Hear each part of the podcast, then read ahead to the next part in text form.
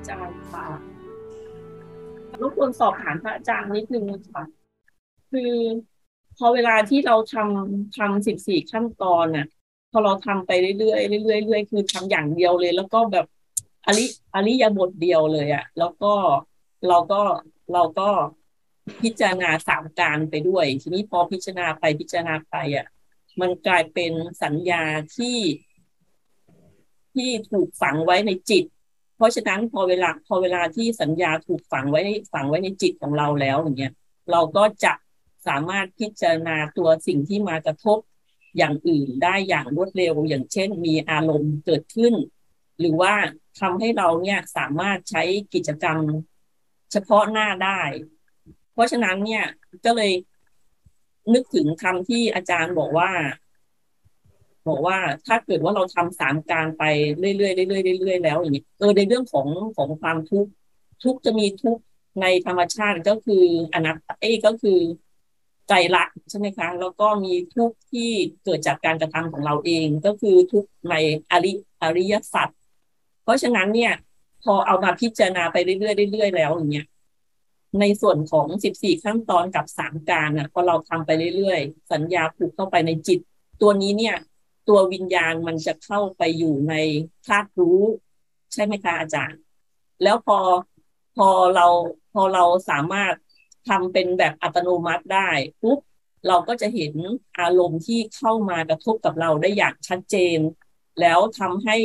เกิดกิจกรรมเฉพาะหน้า ก็คือรับรู้สังเกตเห็นไม่ทำไร ได้อย่างได้อย่างชัดเจน แล้วก็ตัวนี้เนี่ยมันจะไปเข้าอยู่ในอริอริยสัจสี่ก็คือทุกสมุทัยนิโรธมรรคแล้วก็ทำให้เราสามารถที่จะที่จะหยุดอารมณ์ หรือว่าฆ่าอารมณ์ตัวนั้นได้ เพราะฉะนั้นตัวนี้เนี่ยถ้าเกิดเทียบกับคำสอนของอาจารย์ก็คือตัววิญญาณจะเข้าไปในตัวของผู้รู้ ทีนี้คำถามก็คือว่า ถ้าเกิดว่าเราติดตามในเรื่องของตัววิญญาณที่เข้าไปรู้ในส่วนของผู้รู้ได้ได้เร็วขึ้น ตัวของผู้รู้จะเปลี่ยนเป็นธาตุรู้ได้ หรือไม่อย่างไรคะอาจารย์ อืม อ่า ที่ตมาเคยพูดอยู่เสมอว่าไอ้ตัวรู้จริง ๆ อะไอ้ตัวผู้รู้จริง ๆ นะจะเป็นการรู้แบบนะ ในธาตุก็ดี หรือในขันก็ดี อาการหลักๆข้ามานะคือมันรู้นั่นแหละอ่ามันรู้นั่นแหละนะที่มันรับรู้สังเกตเห็นนั่นแหละ การหลักๆมัน ที่ในในระดับของมันอะบางทีมันรับรู้สังเกตเห็นอยู่ในขันอยู่ แต่บางครั้งเมื่อมันวางมันวางขันหมายว่ารับรู้ข้างในเนี่ย เวลาเรารู้สึก เวลาเราถึงจุดหนึ่งแล้วมันจะแยกรูปแยกนามได้ชัดเนี่ยนะจะเห็นว่า รับรู้ข้างในเมื่อไหร่นั่นจะจะเป็นขันนะไปรับรู้อารมณ์ข้างในเช่นโลภเช่นโกรธเช่นหลง เช่นคิด เช่นนึกเช่นอดีตอนาคตเนี่ยก็ตามเนี่ยไอการรับรู้ข้างในเนี่ยก็อันนี้คือขันให้เข้าใจดีๆนะพอรับรู้ทางร่างกายก็เรียกว่าธาตุรับรู้ทางร่างกายเนี่ยแล้วก็ธาตุนี่เวลาเราฝึกบ่อยๆปุ๊บอะตัวธาตุรู้เดิมแท้เนี่ย มันจะรู้ได้ทั้งขันและรู้ได้ทั้งธาตุ แต่ไม่เข้าไปร่วมในขัน เข้าไม่ไปแล้วก็เข้าไม่ไปไม่เข้าไปร่วมในธาตุแต่มันคือธาตุรู้เดิมแท้ เนี่ยตรงเนี้ยฉะนั้นเวลาเราฝึกไปปฏิบัติไปอะเราจะเห็นว่าเวลาเรารับรู้เรื่องข้างในเนี่ยก็เรื่องรู้ในขัน รู้ว่าโกรธรู้สภาวะต่าง ๆ เช่นว่าโกรธเกิดขึ้น เกลียดเกิดขึ้นรักเกิดขึ้นชังเกิดขึ้น ความโล่งความโปร่งความเบาสบายเกิดขึ้น คิดดีเกิดขึ้น คิดกุศลเกิดขึ้น คิดอกุศลเกิดขึ้น ก็จะ เขาเรียกเป็นฝ่ายในกเราจะสังเกตได้ว่าคือเรื่องอดีตอนาคตเนี่ยเขาเรียกว่ารับรู้ในขันเพราะขันเนี่ยมันจะมีอยู่ใช่ไหมแต่พอเรามารับรู้ทั้งร่างกายพวกรับรู้ในธาตุเห็นถ้าเราฝึกบ่อย ๆ เข้าแบบเขาไอตัวรับรู้สังเกตเห็นของเราเนี่ย มันจะสังเกตเห็นธาตุแล้วก็เห็นขัน และตัวมันเนี่ย จะค่อยๆกลายไปเป็นการรับรู้แบบธาตุไปเอง แต่อาการเดียวกันนะ แต่จังหวะว่ามันอยู่ข้างใน หรือมันอยู่ข้างนอก หรือมันอิสระทั้งข้างนอกข้างใน เวลาเรารู้นะ จะเป็นประมาณนี้นั้นตัวตัวมันจะเป็นไปเองมัน เราจะแค่ทำอย่างเดียวพอ เราจะทำอาการแค่รับรู้สังเกตเห็นพฤติกรรมทุก ๆ เรื่องไปเรื่อยๆนะทั้งฝ่ายภายใน ฝ่ายภายนอก แล้วก็รับรู้อย่างอิสระทั้งภายนอกและภายใน มันก็จะกลายเป็นการตัวรับรู้สังเกตเห็นที่เป็นธาตุของมันเอง พระอาจารย์ไม่ต้องไปแค่ใครละอีกพระอาจารย์คะถ้าเกิดกิจกรรมกิจกรรมเฉพาะหน้า มันเป็นรับรู้สังเกตเห็นไม่ทำไรทีนี้เนี่ยคำว่ารู้เอ๊ะคำคือคำว่ารู้กับคำว่าเห็นน่ะ มันกลายคือในเมื่อคำว่ารู้เนี่ย มันเป็นการรู้ผ่านจากอายตนะหกอยู่แล้ว เพราะฉะนั้นเนี่ยเรายังจำเป็นต้องมีคำว่าเห็นด้วยไหม หมายถึงว่า เราอาจจะมีแค่ รับรู้สังเกตแล้วก็ไม่ทำไรได้ได้ไหมเอาไอตัวนั้นนะแม้แต่รู้ก็ตามแม้แต่สังเกตก็ตามแม้แต่เห็นก็ตาม ในเนื้อในเนื้อในเนื้อที่ของอันนั้นน่ะ มันก็มีอันเดียวกัน เอาเคยอย่างนี้ไหมเคยหยิบลูกเต๋าขึ้นมาไหมถ้าหยิบลูกเต๋ามันมีสี่เหลี่ยมใช่ไหมมีสี่เหลี่ยมหกเหลี่ยมอะไรก็ช่างพอเราหยิบลูกเต๋ามาเออหยิบลูกเต๋ามาลูกเดียวอะเราก็ได้ทั้งเหลี่ยมทั้งหกก็แหละ ถ้าไอตัวรู้หรือไอตัวรับ หรือไอตัวสังเกตหรือตัวเห็นน่ะ มันก็อยู่ในมุมในมุมของลูกเต๋านั่นแหละ แต่เราจะพูดด้านไหนเหลี่ยมไหนเฉยๆฉันจะรับรู้โดยตรงก็ได้ เป็นทั้งไม่ทำอะไรเลยก็ได้ แต่ทั้งหมดเนี่ยมาอยู่ด้วยกันหมดนั่นแหละนะแต่อธิบายอาจจะมาพยายามอธิบายให้เป็นเห็นว่าให้แปลว่าเหลี่ยมนี้มันทำหน้าที่อย่างนี้ เหลี่ยมนี้มันทำหน้าที่อย่างนี้ เหลี่ยมนี้มันทำหน้าที่ แต่ในทั้งหมดอะมาอยู่ในลูกเต๋า มาอยู่ในลูกเต๋านั่นแหละแล้วแต่เราจะพลิกเหลี่ยมไหนงั้นคุณจะเอาเหลี่ยมไหนก็ตาม แต่มันไม่ทิ้งก็หรอก นะมันไม่ทิ้งกันหรอกมันไปด้วยกันนั่นแหละเข้าใจเนาะเข้าใจแล้วค่ะอาจารย์กับขอบพระคุณค่ะเออเออเออเราไม่ต้องไปไปพยายามแยกมันหรอก มันไปด้วยกันนั่นแหละ แค่คุณรับคุณรู้ไอ้ตัวสังเกตตัวเห็น แล้วตัวจะถ้าเลือกทำไม่ทำมันก็จะตามมาทันทีเลย แล้วแต่มุมไหนมุมหนึ่ง ยังเวลาทำซ้ำการอีกอันหนึ่ง เวลาทำซ้ำการจนมันจนสามการนี่มันเป็นสัญญา เมื่อมันเป็นสัญญาปั๊บเนี่ยนะสัญญาที่มันจำเหมือนหนึ่งสองหนึ่งก่อนเริ่มกำลังหลัง แล้วเราก็เอาสัญญาเนี่ย ไปเจริญไปเจริญต่อทำยังไงก็ตามให้ให้เกิดอาการรู้แบบนี้ได้บ่อยๆ กับทุกกิจกรรมนั่นแหละเขาเรียกตัวเรากำลังภาวนาเขาว่าภาวนาคือทำให้ลักษณะนี้เกิดขึ้นได้บ่อยๆ ถ้าเราไม่ทำลักษณะนี้ให้เกิดขึ้นได้บ่อยๆ เราจะมีการเกิดหลงได้บ่อยๆ เหมือนกัน แต่ตอนนี้เราเลยพยายามกระตุ้นให้มันเป็นสัญญาในการเกิดเกิดการหนึ่งคือเริ่มต้นสองตรงกลางสามสุดท้ายไปทุกกิจกรรมได้เลย นี่เรียกว่ารูปแบบข้างใน แต่ส่วนรูปแบบข้างนอกก็คือจะเป็นอะไรก็ตามนะจะเป็นสร้างจังหวะ จะเป็นการเดินยังกรมจะเป็นการอาบน้ำจะเป็นการกินข้าว อ่าหรือจะเป็นการวิ่งออกกำลังกาย หรือจะเป็นการถูบ้านนี่เรียกรูปแบบข้างนอก ในรูปแบบข้างนอก แต่เราใช้สามการเนี้ยเข้าไปกำกับกับกิจกรรมนั้นด้วย เราก็ได้ฝึกภาวนาว่าเออเนี่ย ตัวภายในเราก็ได้ภาวนาด้วยนะ ตัวภายนอกเราก็เอากิจกรรมเหล่านี้เป็นแค่อุปกรณ์ในการฝึกตัวข้างใน มันก็เลยทำให้เราสามารถภาวนาได้ตลอดเวลานะเป็นอาการลิโกนะงั้นก็ลองไปทำดูนะอ่า มีคำถามจากแชทครับอาจารย์ ขณะฝึกปฏิบัติ นอกจากรับรู้สังเกตเห็นการเคลื่อนไหวของมือและแขน ตลอดช่วงสามการแล้ว พบว่าแขนมีอาการหนักช่วงยกขึ้นและเบาขณะทิ้งลง เราต้องรับรู้ร่วมด้วยหรือไม่อย่างไรครับ อืมอืมอันนี้นะ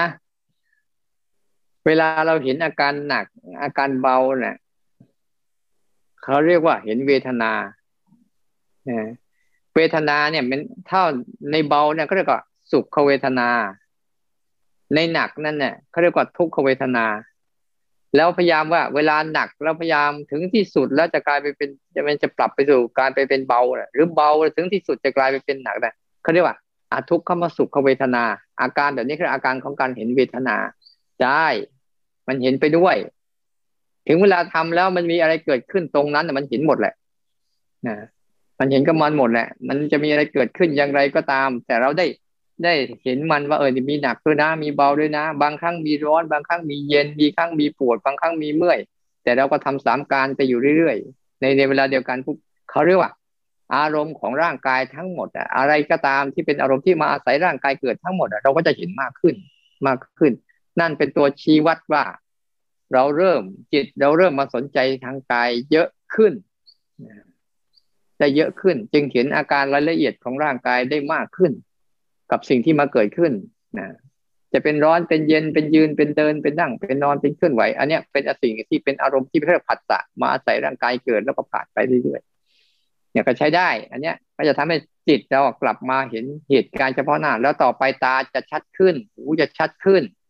จมูกจะชัดขึ้น ลิ้นจะสัมผัสรสได้ชัดขึ้นนะกายก็จะสัมผัสอาการได้ชัดขึ้น อันนี้ก็จิตมันเริ่มมาเล่นกับร่างกายได้เยอะขึ้น เมื่อก่อนจิตเนี่ย มันจะไปเล่นกับความคิดและอารมณ์ภายในเยอะจนกระทั่งมันลืมร่างกายได้หมดเลย แต่เดี๋ยวนี้มันเริ่มมันเริ่มกลับมาอยู่กับร่างกายได้เยอะขึ้น แล้วมันไม่เล่นกับอารมณ์ภายในคิดนึกอะไรต่าง ๆ น้อยลง มันก็จะมาง่ายไปง่าย ดับง่าย ไม่ไม่อยู่นานนะเพราะว่าจิตเนี่ยเราได้ย้ายตัวเองออกมาอยู่กับ อาศัยกับสังเกตร่างกายเยอะขึ้นใช้ได้ไม่เป็นไรหรอกนมัสการพระอาจารย์เจ้าค่ะพอดีเมื่อวานโยมเข้ามาถามทีหนึ่งแล้วว่าค่ะเออพอดีเมื่อวานนี้อยู่ระหว่างรับเด็กนักเรียนนะคะก็เลยมีปัจจัยหลาย ๆ อย่างที่ทำให้แบบขาดสมาธิในการเข้าใจอะคะคราวนี้เออโยมโยมจะขอถามอีกทีนึงอะค่ะที่ที่เมื่อวานถามว่า การที่เราอยู่ในสภาวะที่ใจที่แบบ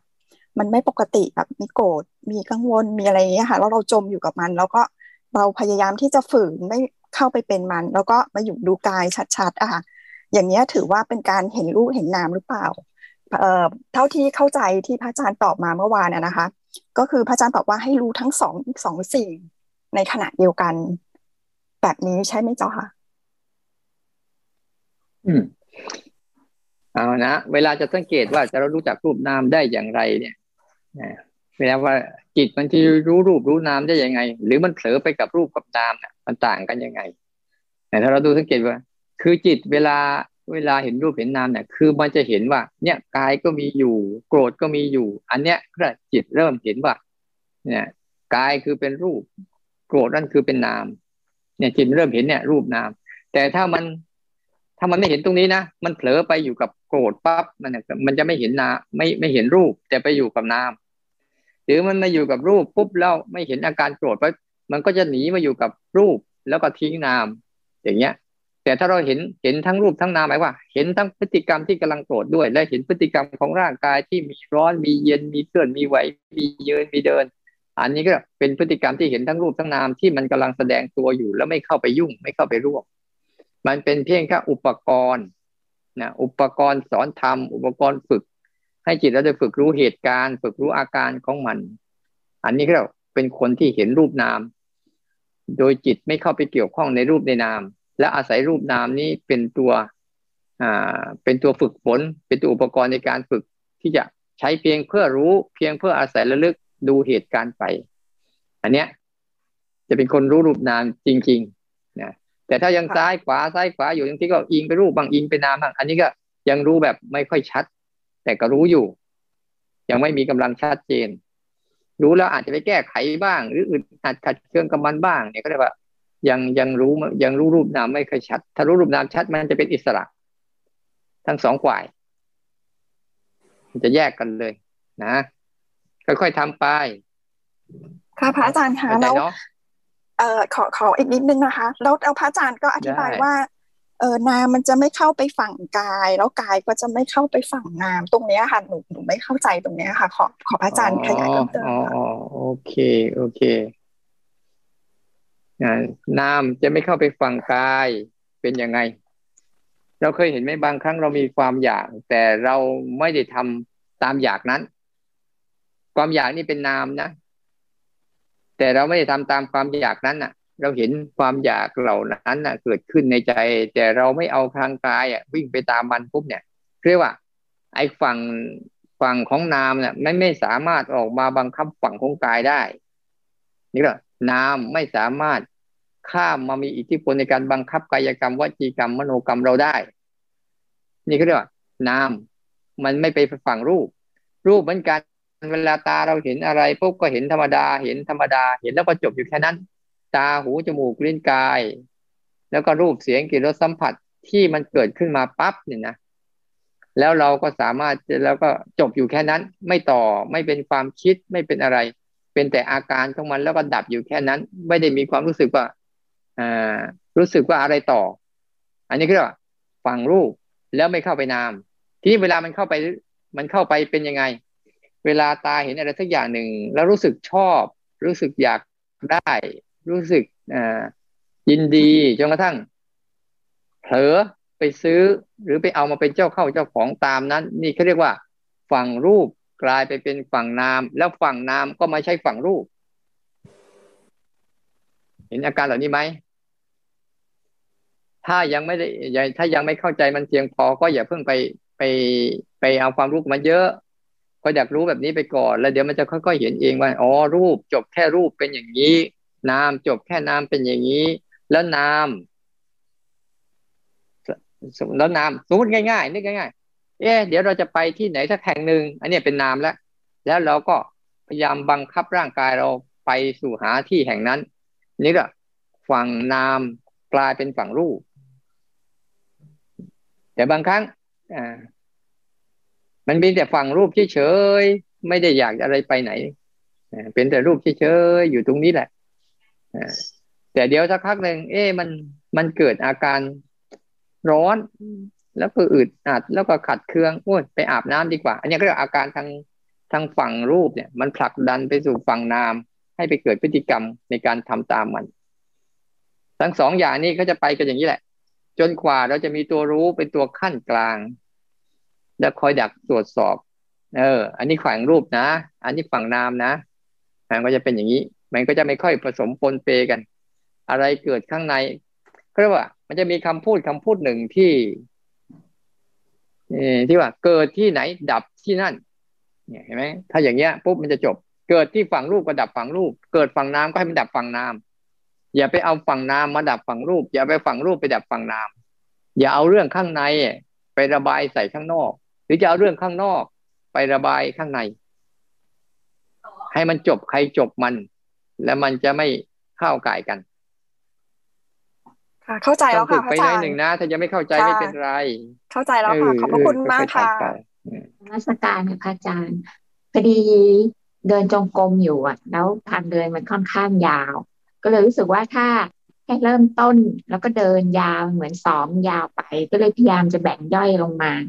เป็นว่าเราสืบกำลังจะสืบเท้าอะก็เหมือนกำลังจะเริ่มเนี่ยเป็นหนึ่ง สืบเท้าไปแล้วตัวมันเคลื่อนไปเป็นสองแล้วพอหยุดขึ้นปุ๊บเป็นสามแล้วก็ค่อยมาสือเท้าอีกข้างหนึ่งก็นับหนึ่งใหม่อย่างนี้ได้ไหมคะ มันเหมือน ไปเปลี่ยนรูปแบบการเดินไปหรือเปล่าคะหรือว่าละเอียดไปหรือเปล่าคะเครียดไหมเครียดไหมอึดอัดไหมไม่เท่าไหร่ ไม่เท่าไหร่นะแต่มันเหมือนเหมือนได้สมาธิเยอะขึ้นอ่า ถ้าไม่เครียด ไม่อึดอัดทำได้สบาย ไม่เป็นไร เพราะว่าในขั้นตอนในการเดินยาวเนี่ยในการเดินยาวๆน่ะ มันมีการเกิดสั้นๆของมันอยู่แล้วใช่ไหม